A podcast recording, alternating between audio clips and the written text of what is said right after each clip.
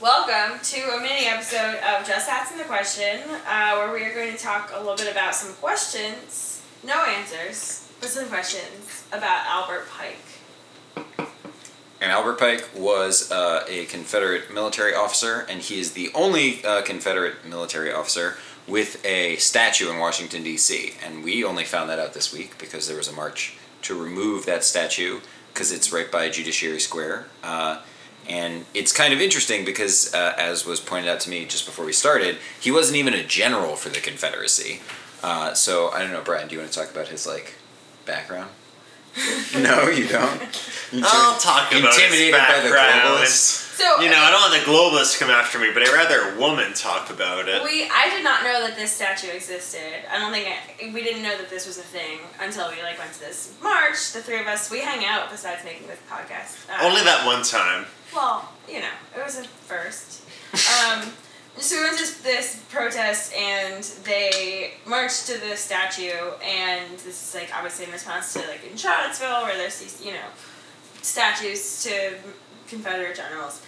I did not realize that there was a statue of a Confederate military officer in DC at all, and I Yeah. think it comes as a surprise to a lot of people. So I think one of the first questions I had that maybe we can ask on this show is why is there a statue of a Confederate military officer in the District of Columbia? Well, if you do some light googling, as I've been known to do, about Albert Pike, what you find uh, on like one of the first results is a page that's dedicated to his uh, service of the uh, Masonic lodges, and he was super involved uh, in Freemasonry. And a lot of these theorists have ascribed to him one of the reasons that he supposedly is included in DC monuments is because DC is run by the Freemasons and they have honored him as one of their own because there is a series of writings that is attributed to him that supposedly uh, outlines the three world wars that will consolidate like a, a one world Freemason government.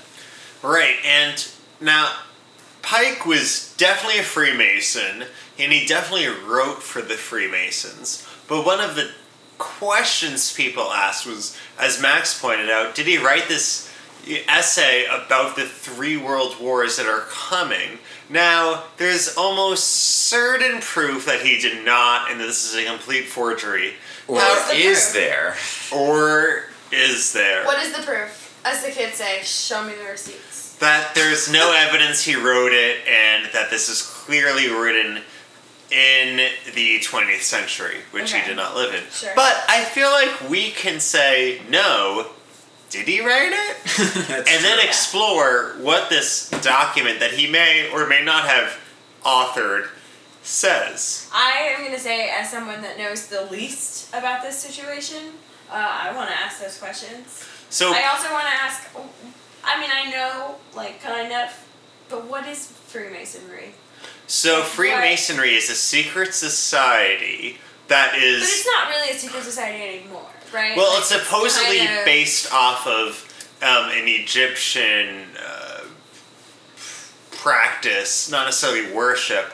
And there are many different debates of what free, Freemasonry is, but at least today it is a social club where people can gather and talk about moral values. And in the 17 and 1800s and 1900s, it was viewed. Uh, it kind of had like a deistic association. I think like a lot of what you, we learn about the founding fathers' beliefs. So George Washington and Benjamin Franklin are very prominent Freemasons. Right, and they believe in. It seemed to believe, or, or reported to believe in, like a very deistic God, and so there's a lot of like um, architecture symbolism in Freemasonry because God is supposedly the great architect who designed and created and built the world, but does not necessarily Sorry, uh, our producer's intervene. having a little trouble using the restroom. Our producer is clawing around uh, The toilet. Yeah. I'm sorry. Continue. Uh, so, but the Freemasonry, so it became associated from basically being involved with the founding fathers and a lot of like the symbol of like the the uh, eye on top of the pyramid on the back of a dollar bill. It resembles a lot of like Masonic imagery, and from that, a lot of conspiracy theorists extrapolated uh, and built on this idea that Masons were integral in controlling the government of the U.S. and world governments. Um, and Pike was supposedly the successor to sort of the George Washingtons or Thomas Jeffersons. Right, and there was an entire political party. Actually, the first party with its own convention, Convention. Was the Anti Masonic Party because there was a belief uh, that had at least, you know, they be- had some evidence to back it up that Freemasons were controlling the government, uh, according to them. And Pike was almost certainly a Freemason. Now, he served in the Confederacy. Uh, he then abandoned the Confederacy and was charged with treason by the Confederate States, and then was charged with treason as well from the Union. So he has that rare accomplishment of being Double double, treason. treasonous. right. Uh, but as many former Confederate leaders did, he pretty much quickly rehabilitated and joined modern society as America was like, yeah, we're still down with racism after the Civil War. And he allegedly and almost certainly did not write some an essay called The Three World Wars. But I will say that this essay has proliferated online Yeah. and one of the outlets that picked it up was InfoWars, which is the same conspiracy theory network that we love, and is also loved by our president, Donald Trump, somehow. and Well, allegedly. allegedly. and with the Three World Wars lays out is almost a Nostradamus like prediction about from what Pike was writing to the founder of the Italian maf- mafia about what's going to happen in the future. Yeah. And the first prediction he makes was that the Illuminati slash Masonic control of the world was going to instigate World War One. And World War One would lead to the downfall of the czars, which happened, which would be replaced by communists. And these communists would then instill atheism to society. And then he said, after communism and atheism becomes popular, we're gonna have World War II.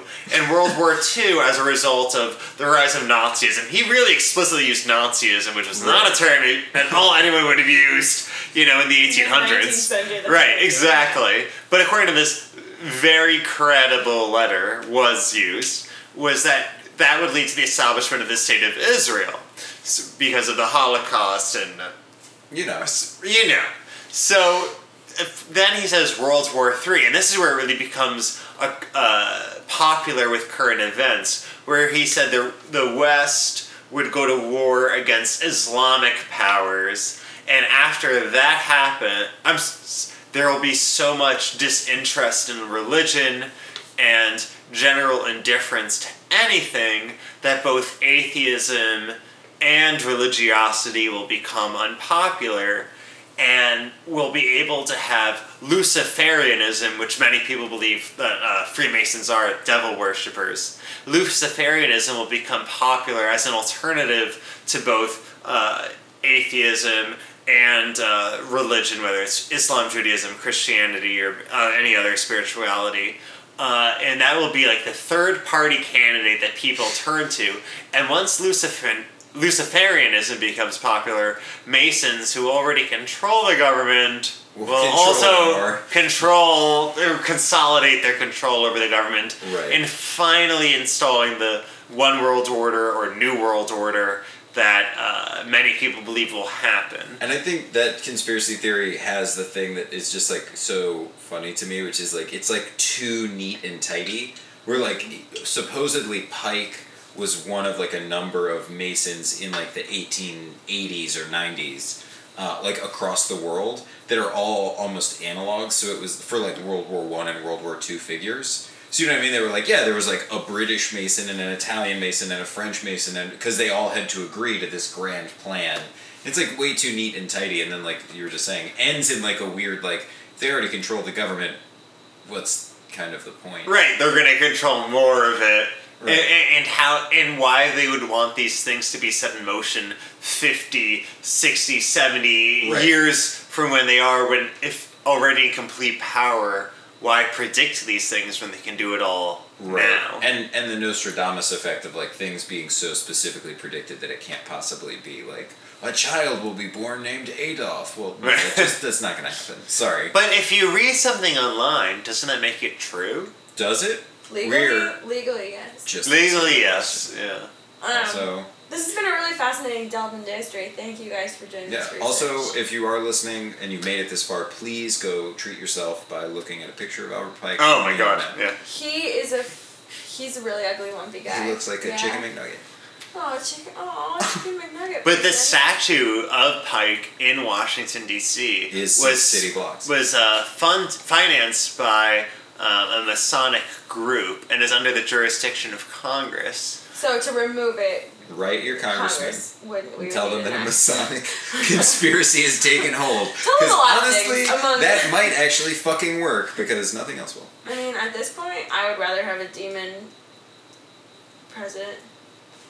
It's Yeah. really not that far. Well, More- do you think that same. Donald Trump's presidency was a Freemason plot to convince Americans that a Luciferian government is preferable? Hey, guess what worked? That Black Masonic magic. plot. Listen, our producer's getting a little fuzzy. She just tried to eat my headphones, and Max very kindly collected them. Uh, so you know, I think that means it's time for us to fly away into the night. But On thank our you for spaceship. listening, and please continue to just ask the question How can I support these people more?